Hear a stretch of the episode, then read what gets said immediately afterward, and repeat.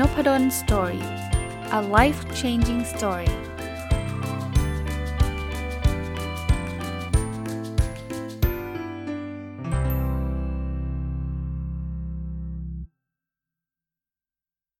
วัสดีครับ ยินดีต้อนรับเข้าสู่นพดล Story Podcast นะครับเราก็วันเสาร์นะครับ ยินดีต้อนรับเข้าสู่รายการผู้ประกอบการวันหยุด หรือ Weekend Entrepreneur นะครับเสาร์นี้หยิบหนังสือที่ชื่อว่ารวยก่อนอายุ 40 คู่มือชั้นยอดสู่ความร่ำรวย โดยเป็นหนังสือแปลที่เขียนโดยคุณแพทอิซากิไวเบอร์เกอร์นะอันจบมาสักพักหนึ่งแล้วล่ะนะครับ ก็คิดถึง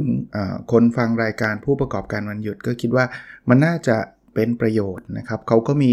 กรณีศึกษาต่างๆนะครับ แต่ว่าตามสไตล์การรีวิว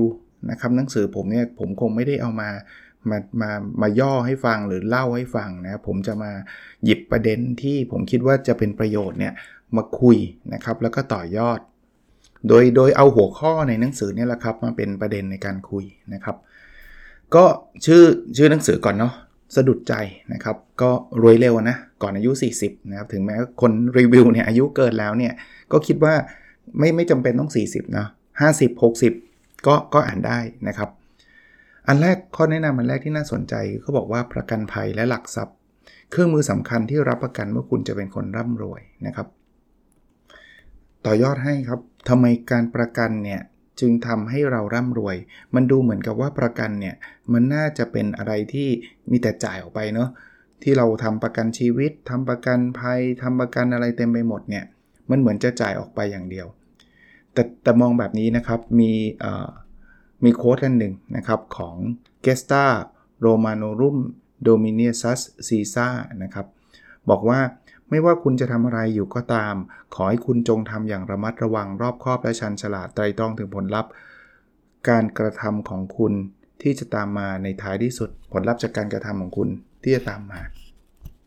คือพูดถึงการประกันเนี่ย เราจะเรียกว่ามันเหมือนกับการป้องกันความเสี่ยงครับ เราเราลองนึกภาพแบบนี้นะครับ ถ้าสมมุติว่าเราลงทุนอะไรไปซะเยอะแยะเลยนะครับ เปิดร้านทำนู่นทำนี่เยอะแยะเลยจ่ายเงินไปมหาศาล แต่สุดท้ายเกิดเหตุการณ์ที่ไม่คาดฝัน เช่นไฟไหม้ ไอ้เงินที่เราลงทุนไปทั้งหมดเนี่ย มันมันมันหายวับเลยนะครับ คราวนี้บางคนเสียดายค่าประกัน เพราะว่าแต่ละปีเนี่ยมันก็ต้องจ่ายค่าประกันเท่านู้นเท่านี้ แต่ผมผมมองแบบนี้นะ ผมมองอีกแบบหนึ่งเนี่ย ผมคิดว่ามันคุ้มนะ ถึงแม้ว่าโอกาสจะไฟไหม้มันน้อยมาก คืออะไรที่โอกาสมันเกิดน้อยเนี่ย ค่าประกันมันก็จะถูกอยู่แล้วล่ะ ปีหนึ่งก็ไม่กี่บาทหรอก หรือประกันสุขภาพเนี่ยยกตัวอย่าง ตอนนี้อายุคนฟังอาจจะ 30 20 กว่า 30 40 ก็ดูเหมือนกับว่าสุขภาพแข็งแรงจะไปประกันทำไมจ่ายเงิน ปีละอาจจะเป็นหลักหมื่นเนาะแต่มองแบบนี้นะครับ ถ้าสมมุติเกิดโชคร้าย เป็นอะไรหนักๆขึ้นมาเนี่ยค่ารักษาพยาบาลเนี่ยหลักล้านเลยนะครับ แล้วเงินที่เราเก็บมาจากการทำ Weekend Entrepreneur ต่างๆเนี่ยหายวับเลยนะฮะเจอเจอเข้าโรงพยาบาลไปทีเดียวเนี่ยปุ๊บหมดเลย เพราะฉะนั้นยอมจ่ายหลักพันหลักหมื่นต่อปีก่อนดีกว่าไหมนะครับ ก็ก็ต้องตระหนักรู้ไว้แล้วกันนะครับ ตระหนักรู้ไว้นะครับ เขาในในหนังสือเนี่ยเขาพูดถึงความร่ำรวยเนี่ยเขาบอกว่าจริง ๆ คนรวยเนี่ยนะมันมี3มันมี 3 วิธีหลักอะ่ะหนึ่งคือเกิดมาจากครอบครัวที่ร่ำรวย อันนี้ก็ง่ายจบนะครับ 2 ถูกลอตเตอรี่ อันนี้ก็ง่ายเหมือนกันง่ายในแง่ที่ว่าถ้าถูกนะมันก็รวยเลยนะครับ ไม่ต้องทำอะไรมาก แต่แต่โอกาสถูกลอตเตอรี่มันมันน้อยมากอะ่ะ คือเอาพูดถึงลอตเตอรี่พูดนิดนึงแล้วกัน ใครอยากจะซื้อซื้อได้นะเพื่อความสนุกสนานแต่อย่าคาดหวังกับมันครับ แต่อันที่3เนี่ยน่าจะเป็นทางเลือกของเรานะครับ ผู้ประกอบการวันหยุดก็คือการทำงานครับ โดยเฉพาะการทำงานหนักนะครับ จริงๆแล้วผมก็ไม่ได้บอกทำงานหนัก แล้วจะประสบความสำเร็จเสมอไปนะ บางทีการทำงานหนักแบบไม่ได้คิดอะไรเลย คนทำงานหนักมีเยอะแยะไปหมด เพอเพอเนี่ยหนังสือเขียนบอกว่าคนร่ำรวยจากการทำงานหนักมีน้อยกว่าคนถูกลอตเตอรี่อีก แต่การทำงานหนักมันเป็นหนทางที่เราควบคุมได้ ถูกลอตเตอรี่ควบคุมไม่ได้ เกิดมารวยควบคุมไม่ได้ทำงานหนักเนี่ยเป็นหนทางที่เราควบคุมได้นะครับ ก็เอาเป็นว่าสรุป ผมไม่ได้มีอาชีพขายประกงประกันนะพูดไว้ก่อนนะครับเดี๋ยวว่าเอ๊ะอาจารย์พูดเชียร์ประกันเหลือเกินอาจารย์จะมีประกันมาขายหรือเปล่าเปล่านะครับ แต่ผมคิดว่ามันเป็นเครื่องมือทางการเงินที่ที่ดีนะครับ ลองดูแล้วกันดูความเหมาะสมดูอะไรต่างๆนะครับ ตัวผมทำไหมผมก็ทำนะครับอะมาดูอันถัดไปครับ เวลาเราจะทำอะไรสักอย่างเนี่ยมันจะมีพวกกองแช่ง พวกคนอิจฉา มีคำกล่าวของเพลาตัสกับทรูซูเลนตัสบอกว่าแทนที่จะรู้สึกอิจฉาศัตรูของผมเนี่ย ผมจะทำให้ศัตรูอิจฉาตัวผมแทน บุคคลที่ทุกข์ร้อนใจคือคนที่อิจฉาผู้อื่นที่ประสบความสำเร็จ ในขณะที่ตัวเขากับทุกข์ทรมาน คือเวลาเราจะทำอะไรก็ตามเนี่ยมันจะเริ่มมีไม่ได้การันตีว่าต้องมีแน่ ๆ หรือต้องมีเยอะนะครับ แต่ก็เริ่มมีคนที่แบบว่าอิจฉาเราหรือแช่งไม่อยากให้เราประสบความสำเร็จก็มีบ้าง ส่วนใหญ่คนเหล่านี้ไม่ใช่คนสำเร็จแล้วอะเราไม่เคยเห็นคนที่รวยมากๆมาอิจฉาคนที่รวยน้อยกว่าจริงไหมหรือหรือไม่อยากให้คนรวยน้อยกว่าประสบความสำเร็จ ถ้ามีก็คงน้อย ส่วนใหญ่จะเป็นคนที่อยู่ระดับเดียวกับเราหรือน้อยกว่าเราอะคราวนี้ point มาอยู่ตรงไหนครับ point มาอยู่ตรงนี้ว่า ถ้าเกิดคุณบอกว่าไม่เอาอะผมไม่อยากให้ใครอิจฉาเลยเขาบอกว่าถ้าอย่างนั้นนะคุณคุณคงรวยยากอะ่ะ เพราะว่าถ้ารวยปุ๊บมันมีคนอิจฉาแน่ๆครับ แล้วเราอย่าไปคิดว่าเราจะ perfect นะเราจะรวยเราจะทำทุกอย่างดีหมดเขาบอกแม้แม้คนที่ประสบความสำเร็จเป็นอย่างมาก ก็ล้วนมีข้อผิดพลาดครับ ไม่มีใครหรือชีวิตใดที่สมบูรณ์แบบ เพราะฉะนั้นเนี่ยเราเอาเราอาจจะรวย แต่ว่าบางอย่างเราก็อาจจะมีความผิดพลาด กองแช่งกองอิจฉาเขาก็จะหยิบประเด็นตรงนั้นมาบอกว่าสมมติเราเล่นหุ้น เราอาจจะมีมีมีอยู่แล้วละครับ ที่ซื้อหุ้นผิดตัวไอ้พวกกองแช่งกองอิจฉาก็จะบอกบอกว่า นี่ไงผิดตัวโถคิดว่าเก่งนู่นนี่นั่นไม่แปลกครับที่จะมี แต่ไม่ได้แปลว่าเราจะต้องทำอะไรที่มันเป็นดราม่าต้องทำอะไรที่มันจะดึงศัตรูเข้ามา คือไม่มีศัตรูดีครับ เป็นเรื่องที่ดีกว่านะส่วนตัวนะ ส่วนตัวผมก็จะพยายามหลีกเลี่ยงนะลองลองดู content ผมก็ได้ครับ content ที่ผมนำมาเล่าเนี่ยส่วนใหญ่ก็จะไม่ใช่ content ที่แบบหวือหวา ไม่ใช่ content ที่แบบชวนให้ทัวร์ลงอะ่ะเพราะมันไม่มีความจำเป็นที่จะต้องไปว่าคนนั้นว่าคนนี้ว่าคนนู้น ส่วนตัวผมนะผมไม่ได้บอกว่าทำแบบนี้ถูกหรือทำแบบนี้ไม่ถูก แต่ผมคิดว่าทำแบบนี้ผมก็สบายใจ ถามว่าว่ามีบ้างไหมที่เป็นนิเกาทีฟคอมเมนต์บอกมี แต่นานๆจะมาสักที ส่วนใหญ่ก็จะเป็นคอมเมนต์ที่แบบขอบคุณอาจารย์นะที่อาจารย์ทำนู่นทำนี่ ซึ่งผมก็ดีใจที่ผมได้ทำในสิ่งที่มันเป็นประโยชน์กับหลาย ๆ คนนะครับ มาถึงอีกเรื่องหนึ่งนะเขาบอกว่ายอมรับว่าความตายเป็นส่วนหนึ่งของชีวิต โอ้คือคือเรื่องนี้มันมันมันเกือบจะแนวแนวปรัชญาเลยนะ พูดง่ายๆแปลอีกแบบหนึ่งที่แบบว่าฟังรู้เพราะกว่าก็คือว่า เรามีชีวิต เรามีเวลาที่จำกัดนะมันมีคำกล่าวของโฮราติวุสโอเดนะครับ บอกว่าโลกน้อมรับกลุ่มคนผู้ต้อยผู้ต่ำต้อยและบุตรแห่งพระราชาอย่างเท่าเทียมกัน คือไม่ว่าคุณจะรวยคุณจะจนยังไงเนี่ย คุณมีเวลาอยู่ในโลกไม่ได้ต่างกันมากหรอก เราเคยได้ยินคำกล่าวแบบนี้ไหมครับ ให้เราพยายามใช้ชีวิตทุกๆ วันให้เหมือนกับมันเป็นวันสุดท้ายของชีวิต อันนี้คือสิ่งที่ที่เราต้องคอยเตือนตัวเอง แน่นอนครับมันคงไม่มีใครหรอกที่ใช้ชีวิตกันแบบนั้นจริงๆอะ่ะเพราะว่าถ้าเป็นวันสุดท้ายของชีวิตเราคงไม่ได้ขับนั่งนั่งรถไปตอนเช้าไปรถติดเพื่อไปทำงานใช่ปะ่ะเราคงอยู่บ้านเลยอะแต่ถ้าเกิดเราใช้เวลาใช้วันเวลาแบบนั้นจริง ๆ เราคงถูกไล่ออก เราคงไม่ได้ใช้แบบนั้น แต่ว่ามันเป็นข้อเตือนใจว่า เออเราไม่ได้มีเวลาเยอะหรอกนะกูอย่าคิดว่าอันนี้ปีหน้าค่อยทำอีก 10 ปีค่อยทำเขาพูดเตือนเหมือนเตือนสติเรามากกว่า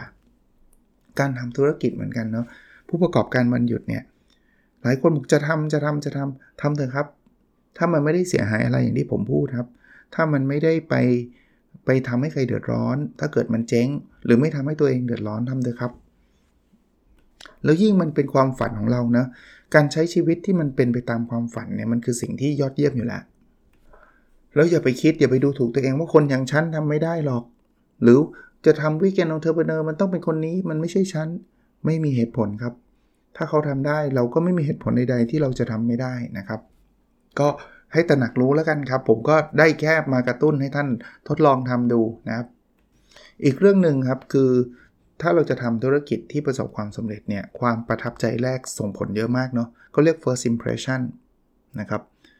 มีคำกล่าวผมขอขอโค้ดแล้วกันนะครับเซเนกา Epistole et Lucilium นะครับ บอกจิตวิญญาณของคุณจะทำให้คุณสูงส่งขึ้น คือประเด็นคืองี้ครับ คือสังเกตไหมครับ บางทีเนี่ย ถ้าเราเจอคนคนใดคนหนึ่งสักคนหนึ่ง สมมุติว่าเราทำวิกเกนองเทอร์เบเนอร์เนี่ย เขาขายคุกกี้อยู่ แล้วเราไปเจอหน้าเขา แล้วเขายิ้มแย้มแจ่มใสพูดจากับเราดี เราจะรู้สึกดีกับเขาทันทีเลย นี่คือ first impression แล้ว first impression เนี่ย มันส่งผลจริง ๆ หลังจากนั้นเราคุกกี้เขาอาจจะแพงกว่าเจ้าอื่น เราก็อยากซื้อจากเขา เพราะว่าเรารู้สึกสนิท เรารู้สึกดีกับเขา กลับกันนะครับ ถ้าเราไปเจอเขาวันที่เขาแบบอารมณ์มูดดี้เผอิญเป็นวันเดียวที่เขามูดดี้ทะเลาะกับแฟนมา พูดจากับเราไม่ดี เราหยุดเลยนะ ต่อให้คุกกี้เขาดียังไง หรือว่าวันอื่นๆเขาจะยิ้มแย้มแจ่มใสยังไงเนี่ย เราเราทำใจลำบากแล้วเผลอๆเราก็ไม่ไปร้านเขาอีก คืออยากให้ให้เราเรามัดระวังตัวในในฐานะเป็นผู้ประกอบการมันหยุด ผมผมเน้นไม่นิดนึงนะครับ หนังสือรวยก่อนอายุ 40 ไม่ได้เป็นหนังสือเกี่ยวกับผู้ประกอบการมันหยุดนะครับ ผมแค่หยิบหนังสือเล่มนี้มาอ่านแล้วก็เอามาวิเคราะห์ต่อ นะครับมาต่อยอดกับผู้ประกอบการมันหยุดด้วยนะครับ เดี๋ยวจะเข้าใจผิดว่าเป็นหนังสือเขาเขียนสำหรับผู้ประกอบการมันหยุดไม่ใช่นะครับ first impression บอกอาจารย์ แล้วเราจะทำยังไงอะ่ะเราก็ไม่รู้หรอกนะวันไหนเราจะหงุดหงิด เอาเป็นว่าพยายามทำให้สม่ำเสมอ เรามีหลุดอยู่แล้วแหละบางครั้งบางตอนก็ต้องยอมรับผลลัพธ์มัน แต่ทำทำสม่ำเสมอเนี่ยเดี๋ยวเราจะทำได้ เจอหน้าลูกค้ายิ้มไว้ก่อน พูดคุยกับใครพูดคุยด้วยความสุภาพ โอกาสจะสำเร็จจะสูงขึ้นครับ มาดูต่อนะครับ มันมีคำคมอันนึงเขาบอกว่าเงินเท่านั้นที่ปกครองได้ทุกสิ่งทุกอย่างนะครับพูบลิลิอุสไซรัสเซนเตนติเอเป็นคนพูดนะคือกำลังจะพูดถึงประเด็นนี้ครับว่า คุณรวยอยากจะรวยจริง ๆ เนี่ย เราจะทำงานคนเดียวเพื่อจะรวยเป็นไปได้ แต่ยากพอสมควรเลย เพราะฉะนั้นเนี่ยจริง ๆ แล้วเราสามารถมีคนช่วยเหลือเราได้นะ คนอื่นๆเนี่ยจะช่วยทำให้เรารวยขึ้นได้นะครับ เอางี้ถึงแม้ว่าผู้ประกอบการมันหยุดเนี่ยผมผมบอกส่วนใหญ่เลยบอกว่าตอนเริ่มต้นทำอะ่ะเราอาจจะยังไม่ได้มีกิจการใหญ่โต เพราะว่าท่านจำหลักการเป็นผู้ประกอบการมันหยุดได้ใช่ไหมครับว่า เราจะเริ่มจากการลงทุนเงินน้อยที่สุดเท่าที่จะเป็นไปได้ ถึงแม้ว่าช่วงแรกจะไม่มีคนมาช่วยเรา เราทำอยู่คนเดียว แต่อย่าอย่าลืมนะครับคำว่าทำคนเดียวมันแปลว่าเราไม่ได้มีพนักงานเท่านั้นเอง แต่มันไม่ใช่คนเดียวร้อยเปอร์เซ็นต์หรอก จริงๆแล้วเราอาจจะต้องไปจ้างคนไหนทำอะไรอย่างอื่น ใช่ไหมครับอะเอาอยากทำขนมขายเนี่ยทำคนเดียวใช่ ขายผ่านเพจทำเพจเองใช่ แต่ว่าวัตถุดิบคุณก็ต้องไปซื้อมาจากคนอื่น ก็ต้องมีคนช่วยแหละ มันไม่มีคนผลิตวัตถุดิบ คุณจะขายขนมได้ไหม ก็ไม่ได้จริงปะเราอาจจะทำคอร์สสอนคนอื่น เวลาทำคอร์สคุณทำคนเดียวแหละ คุณสอนอยู่คนเดียวแหละ แต่เขาจริงอะคุณต้องการสถานที่ปะคุณก็ต้องไปเช่าสถานที่เขา นั่นคือคนช่วยแหละ แล้วไอ้เรื่องพวกนี้พอเราทำแล้วเราประสบความสำเร็จเนี่ย ต่อมาเนี่ย เดี๋ยวเราขยายเองอะ่ะ เดี๋ยวเราก็ต้องมีน้องมาช่วยทำนู่นทำนี่ โฆษณาให้ เก็บเงินให้อะไรเงี้ย พวกเนี้ยคือคนที่จะมาช่วยเรา ถ้ามันคนเดียวทำตั้งแต่ศูนย์แบบไปผลิตวัตถุดิบเอง ปลูกข้าวเอง ปลูก โอ้โห ถ้าทำแบบนั้นได้ มันก็รวยยากอะเพราะว่าเวลาเรามันก็หมดไปแล้วละ่ะกับทันทำสิ่งพวกนี้ทั้งหมด ถัดมานะครับมีคำกล่าวบอกสายลมอันเป็นที่นิยมซิเซโรกับโอราติโอเดเดฮารุสบิคัมเรสปอนโซเขียนนะคือสายลมอันเป็นที่นิยมคือเขาพูดถึงการสร้างภาพลักษณ์ครับ จริงๆ การทำธุรกิจเนี่ยภาพลักษณ์สำคัญมาก ต้องบอกแบบนี้นะ ภาพลักษณ์ไม่ใช่การเสแสร้งนะครับ ภาพลักษณ์คือการเป็นตัวตนของเรา แล้วภาพลักษณ์เนี่ยเราทำให้มันออกมาอย่างชัดเจนว่าเขา expect หรือเขาสามารถที่จะคาดหวังอะไรจากเราได้บ้าง สมมุติว่าภาพลักษณ์ของเราคือความซื่อสัตย์ถ้ามาซื้อของร้านนี้ไม่มีทางจะถูกเอาเปรียบเลย จะไม่มีทางถูกโกงเลย ภาพลักษณ์ของเราคือรอยยิ้มคือการบริการ มาที่ร้านของเราเนี่ยเราจะยิ้มให้เขาตลอดเลย เรามีความสุข ส่วนนี้สำคัญ แล้วสำหรับผมบางคนบอกเรางั้นเราก็เปลี่ยนภาพลักษณ์ไปเรื่อยๆ ตามที่ลูกค้าอยากได้ปล่าผมไม่ค่อยแนะนำนะ อันนี้หนังสือไม่ได้เขียนบอกนะครับ แต่ว่าผมเล่าต่อให้ว่า ไม่ค่อยแนะนำเพราะว่า 1 คือมันไม่ไม่มีตัวตนเราเนี่ยเราเสแสร้งเนี่ยเราทำได้ไม่ตลอดหรอก แล้ว2นะเราจะไปดึงดูดคนกลุ่มหนึ่งที่เราอาจจะไม่ได้ชอบเขาจริง ๆ เขาอาจจะไม่ชอบเราจริง ๆ แต่เราแซงเฉยๆสำหรับผมเนี่ยเราเป็นตัวตนของเราครับ แล้วเราจะได้กลุ่มคนที่เราเราเราชอบอะคือตัวตนเราเป็นแบบไหนเราเราตัวตนเราเป็นคนล่าเริง เราก็จะดึงคนที่ชอบคนล่าเริงเข้ามา อันนั้นน่าจะดีกว่า แล้วภาพลักษณ์เราตอบโจทย์เขาเนี่ยนะเขาจะเชื่อเราหมดอะบอกผู้คนจะเชื่อในสิ่งที่เขาต้องการจะเชื่อ คือเขาเห็นแบบเขาชอบเราแล้วอะถ้าเราพูดเนี่ยมีโอกาสที่คนจะเชื่อสูงมากเลย ก็เป็นบทเรียนที่ผมผมอยากจะลองให้ท่านลองไปพิจารณากันดูนะครับ แล้วสิ่งที่ที่ท่านมีอยู่ตอนนี้ท่านไม่ต้องไปโอ้โหไปเข้าคอร์ส สร้างภาพลักษณ์อะไรมากมายฮะเราเราไม่ได้เป็นแบบนึกบางคนพูดถึงภาพลักษณ์นึกถึงพวก CEO บริษัทใหญ่ ๆ ที่จะต้องมีแบบทีมงานมาใส่สูตรให้ไม่ใช่ภาพลักษณ์แบบนั้นนะภาพลักษณ์คือจิตใจของเรา แล้วไอ้สิ่งที่เรามีเนี่ยมันมีค่ามากมายครับ อย่าไปคิดว่าฉันต้องทำตัวแบบสตีฟจ็อบส์อีลอนมัสก์มาร์คซักเคอร์เบิร์กไม่ต้องไปเลียนแบบใครครับตัวคุณนั่นแหละนะครับดีที่สุดแล้วนะครับ อ่ามาดูอันถัดไปนะครับที่เป็นคล้ายๆ ปัจจัยที่ทำให้เราสำเร็จได้ในการทำธุรกิจ แล้วผมก็ต่อยอดเป็นการทำผู้ประกอบการวันหยุดเนี่ยมีคำกล่าวของคุณแวกิลิอุสกับอีเนียสนะครับบอกว่านี่คืองานและนี่คือการทำงานหนัก คือเขาพูดถึงการใช้ชีวิตเราอะนะครับการดำรงชีพแบบคือถ้าเกิดเราใช้ชีวิตแบบฟุ้งเฟอ้อฟุ้งเฟอ้อก็คือโอ้ยฉันอยากได้ไม่อยากได้ไม่รู้คนอื่น มีฉันต้องมีบ้าง ของมันต้องมี ต่อให้คุณทำผู้ประกอบการมันหยุดเหนื่อยขนาดไหนนะเงินคุณก็หมด เพอเพอจะจะดีกว่าเขาเรียกว่าอะไรนะ ไม่ทำมันจะดีกว่า บางคนเนี่ยทำพอได้เงินกลับมาเนี่ย เลยใช้จ่ายเงินอย่างฟุ่มเฟือยเลย ผมไม่ได้ห้ามใช้เงินนะ ใช้ได้ครับ แต่เราต้องปรับวิถีชีวิตให้มันพอดีอะ่ะคือคือคือมีอะไรได้เพิ่มอยากใช้เงินเพิ่มบ้างก็ไม่มีปัญหา แต่ไม่ใช่ว่ามีไรายได้เพิ่มหมื่นหนึ่งใช้เงินเพิ่มแสนหนึ่งทำแบบนี้คุณไม่มีทางเก็บเงินได้ แต่แต่พูดแบบนี้ไม่ใช่ให้ขี้เหนียวนะ บางคนนี้ไม่ไม่แบบไม่จ่ายเลย เบียดเบียนตัวเองจนกระทั่งตัวเองป่วย ตัวเองไม่สบายอย่างนี้ไม่ใช่ หรือว่ามีลูกน้องแต่ก็เบียดเบียนเขาไม่อยากให้เขาได้เงินเยอะ สุดท้ายลูกน้องก็หนีคุณไป คุณคุณรวยไม่ได้หรอก ถ้าเกิดคุณคุณเป็นลักษณะขนาดนั้น มันจึงกลับมาที่ทางสายกลาง ไม่ใช่ว่าจ่ายแลกล้าน กับไม่จ่ายก็ไม่จ่ายเลย มันไม่ใช่ขาวกับดำนะ มันต้องมาอยู่ตรงกลางอะม่านถัดไปครับคือคือถ้าเรามีสมมุติผู้ประกอบการมันหยุดเราใหญ่ขึ้นเนี่ย เราเริ่มมีลูกน้องเนี่ยไอ้ลูกผู้ผู้ใหญ่เนี่ยคือเจ้าของอย่างตัวเราเนี่ยจะรู้เรื่องราวทั้งหมดก็มักจะต้องรู้ผ่านจากลูกน้องเราถูกไหม มันมีคำกล่าวอีกครับ บอกว่าเป็นเรื่องที่น่าเศร้าที่เราต้องถูกบังคับให้นิ่งเฉยกับสิ่งที่เราควรจะพูดออกไปนะครับ คนพูดคือพูลิลิอุสไซรัสกับเซนเตนติเอนะครับ คือเรื่องนี้มันเป็นข้อเตือนใจนะ ว่าถ้าเกิดคุณทำธุรกิจ แล้วคุณทำสิ่งแวดล้อมประเภทที่ว่าไม่กล้าลูกน้องเนี่ยไม่กล้าที่จะบอกความจริงกับคุณเนี่ย คุณเหนื่อยเลย ทำไมสิ่งแวดล้อมมันนั้นมันถึงเกิดขึ้น เพราะบางทีเนี่ยสมมุติว่าลูกน้องสั่งของผิดเนี่ยพอเขามาบอกคุณเสร็จปุ๊บคุณคุณไล่ก็ออกเลย คุณตัดเงินเดือนเขาทันทีเลย ถ้าถ้าคุณทำแบบนี้คนอื่นเขาจะคิดเลยบอกว่าโหถ้าบอกไปนี่กูซวยแน่นอน บอกไปนี่แย่แน่นอนเพราะนั้นเขาจะไม่มีความกล้า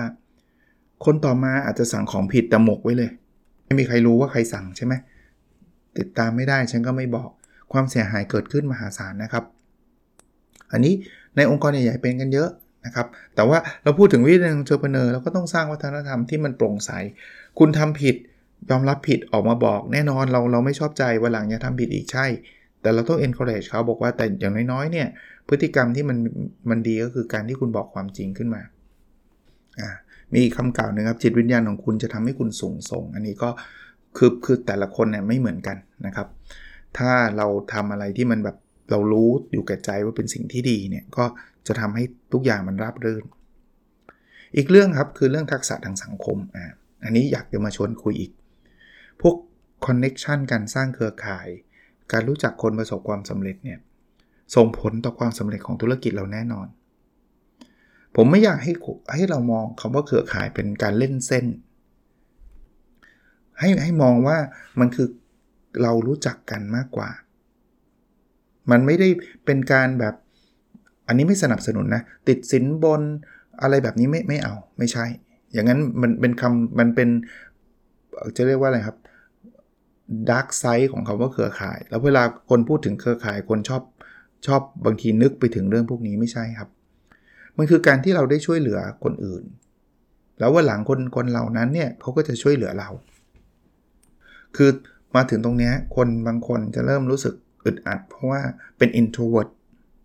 หุยอย่างเราจะมีเครือข่ายได้ยังไง คุณอาจจะต้องกล้าหน่อย ถ้าคุณเป็นผู้ประกอบการนะ ถ้าเกิดคุณนั่งทำแบบห้ามไม่จะไม่พูดจากับใครเลยเนี่ย เป็นผู้ประกอบการมันหยุดยากเหมือนกัน ถึงแม้ว่ามีบางงานอาจจะพบปะคนน้อย ก็ก็ก็ก็ยังต้องพบปะ เขามีคำเปรียบเปรยแบบนี้ครับเขาบอก การเป็นเจ้าของปราสาทร่วมกับผู้อื่นอาศัยอยู่ในนั้นร่วมกันคนอื่นๆ ย่อมดีกว่าการอยู่ในกระท่อมอันผุพังแร้นแค้นเพียงลำพัง ชัดเจนเนาะคือไม่ฮะฉันจะเป็น introvert ฉันจะไม่คุยกับใครเลยรายได้ก็ไม่มีครับ เราก็อาจจะไม่ได้ประสบความสำเร็จทางการเงินสักเท่าไหร่ เพราะเราไปตั้งตั้งแง่ว่าฉันเป็น introvert ไง ฉันต้องไม่คุยกับใคร เราไปอยู่ในปราสาทที่มีคนหลายคนร่วมกันอยู่ดีกว่าไหม คนส่วนใหญ่น่าจะเห็นด้วยนะครับว่ามันน่าจะดีกว่า เอาละวันนี้ขอจบไว้ประมาณนี้ก่อนนะครับ ก็ยังเหลืออีกประมาณครึ่งเล่มนะครับ ก็เอามารีวิวอย่างที่ผมบอก ผมไม่ได้มาเล่าเรื่องราวนะครับในในหนังสือแต่ว่าเอาหัวข้อในหนังสือมาชวนคุย มาต่อยอดมาเล่าจากประสบการณ์ วันนี้อาจจะเสียงแหบๆนิดนิดหน่อยนะครับ ก็เมื่อ 2 วันเป็นหวัดนะครับ อะถ้าใครอยากจะไปอ่านรายละเอียดครับ รวยก่อนอายุ 40 คู่มือชั้นยอดสู่ความร่ำรวย ผู้เขียนคุณแพทอิซากิไวเบอร์เกอร์ลองไปหาอ่านได้นะครับ มีในร้านหนังสือทั่วไป โอเคครับ แล้วเราพบกันใน episode ถัดไปนะครับ สวัสดีครับ